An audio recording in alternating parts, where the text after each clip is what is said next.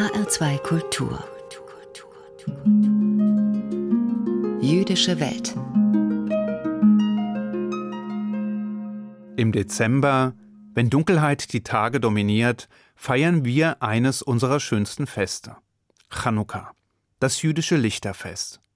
Es ist beliebt bei Jung und Alt. Das hat allerdings nicht unbedingt damit zu tun, dass man die Gründungsidee dieses Feiertags übermäßig schätzen würde oder seine Botschaften, sondern es hängt wohl eher mit den Bräuchen und der Atmosphäre dieses Festes zusammen. Denn Gemeinschaft, Kerzenschein und leckeres Essen sind nun mal die Zutaten, aus denen beliebte Feste gemacht werden.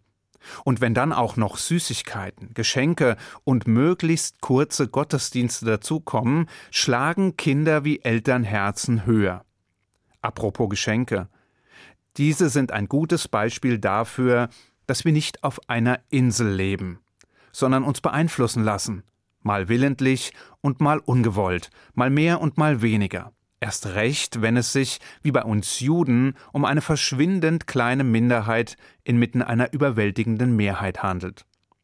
Der Brauch, Kinder an Chanukka zu beschenken, entstand jedenfalls durch eine Anleihe an das Weihnachtsfest, das bekanntermaßen ja ebenfalls im Dezember und damit etwa zur gleichen Zeit wie das jüdische Lichterfest gefeiert wird. Zwar haben die beiden Feste inhaltlich nicht das geringste miteinander gemein, doch das ändert nichts daran, dass der neuzeitliche Brauch, sich an Weihnachten mit immer größeren Präsenten zu beschenken, langsam aber sicher auch in jüdische Familien einsickerte. Denn je größer und teurer die Weihnachtsgeschenke, desto trauriger und enttäuschter blickten die jüdischen Kinder drein, denen solch prachtvolle Gaben bis dahin verwehrt blieben. Und da Eltern zwar viel aushalten können, traurige und enttäuschte Kinder aber zu den schwereren Prüfungen zählen, gaben viele irgendwann klein bei und begannen auch ihre Kinder an Chanukka zu beschenken. Erst in bescheidenem Maß, dann immer großzügiger, bis die Geschenke der jüdischen Kinder eine ebenso große und unheilvolle Rolle spielten wie die ihrer christlichen Gegenstücke. Nun hat das jüdische Lichterfest natürlich noch mehr zu bieten als nur Geschenke. Das gemeinsame Zünden der Kerzen an allen acht Abenden des Festes, die Segenssprüche und die liebgewonnenen Lieder, die traditionellen Speisen, deren Duft das ganze Haus erfüllen, also das Ölgebackene, die Kreppel, die Kartoffelpuffer und all die anderen Spezialitäten, die nicht nur jeden Kardiologen zur Verzweiflung treiben, sondern auch denjenigen, der später die Küche putzen muss. Und natürlich die Spiele, die während dieses Festes gespielt werden und die auf das Chanukka-Wunder hinweisen. Das Licht, das Öl und ein Wunder, das sind die Elemente, die das Fest ausmachen. Doch um welches Wunder geht es eigentlich? Das ist eine gute Frage, und sie ist schwerer zu beantworten, als es auf den ersten Blick scheint. Denn vor gut 2200 Jahren kam es zu einem Kulturkampf zwischen Juden und Griechen. Oder genauer, zwischen einem Teil der Juden, die damals auf dem Gebiet lebten, das später den Namen Palästina erhielt, und den Seleukiden. Letztere wollten das Territorium in und um Jerusalem nicht nur militärisch kontrollieren, sondern wollten die Juden obendrein dazu bewegen, die hellenistische Lebensweise anzunehmen sich also dem Genuss, der Kunst und dem Körperlichen hinzugeben. Denn für die Griechen war die Schönheit heilig, für die Juden hingegen war die Heiligkeit schön. Doch nicht wenige erlagen den verlockenden Reizen der hellenistischen Lebensart. Als der Seleukidenherrscher Antiochus allerdings obendrein gewaltsam versuchte, den Juden ihren Lebensstil zu verbieten, als er dies mit Verboten und Todesstrafen durchzusetzen versuchte und schließlich auch noch den jüdischen Tempel schändete, da lief das Fass über. Und eine Gruppe von Juden, genannt die Makkabäer, setzten sich zur Wehr und lieferten sich einen mehrjährigen Guerillakrieg gegen die Großmacht, den sie schließlich für sich entschieden. Um den geschändeten Tempel nun wieder für seine eigentlichen Zwecke weihen zu können, war reines, koscheres Olivenöl nötig, um den zentralen Leuchter wieder anzünden zu können. Die Griechen allerdings hatten saubere Arbeit geleistet und alle Ölkrüge im Tempel zerstört. Alle bis auf einen, den man in einer Ecke fand und der noch einen kleinen Rest reinen Olivenöls enthielt. Einen kläglichen Rest. Und doch brannte das bisschen Öl ganze acht Tage lang, bis neues, reines Öl herangeschafft werden konnte. In Erinnerung an dieses Wunder etablierten unsere Weisen im darauffolgenden Jahr das Chanukka-Fest.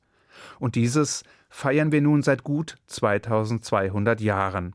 Mit viel Licht, viel Öl und viel Freude über das göttliche Wunder. Und doch ist etwas seltsam, sehr seltsam.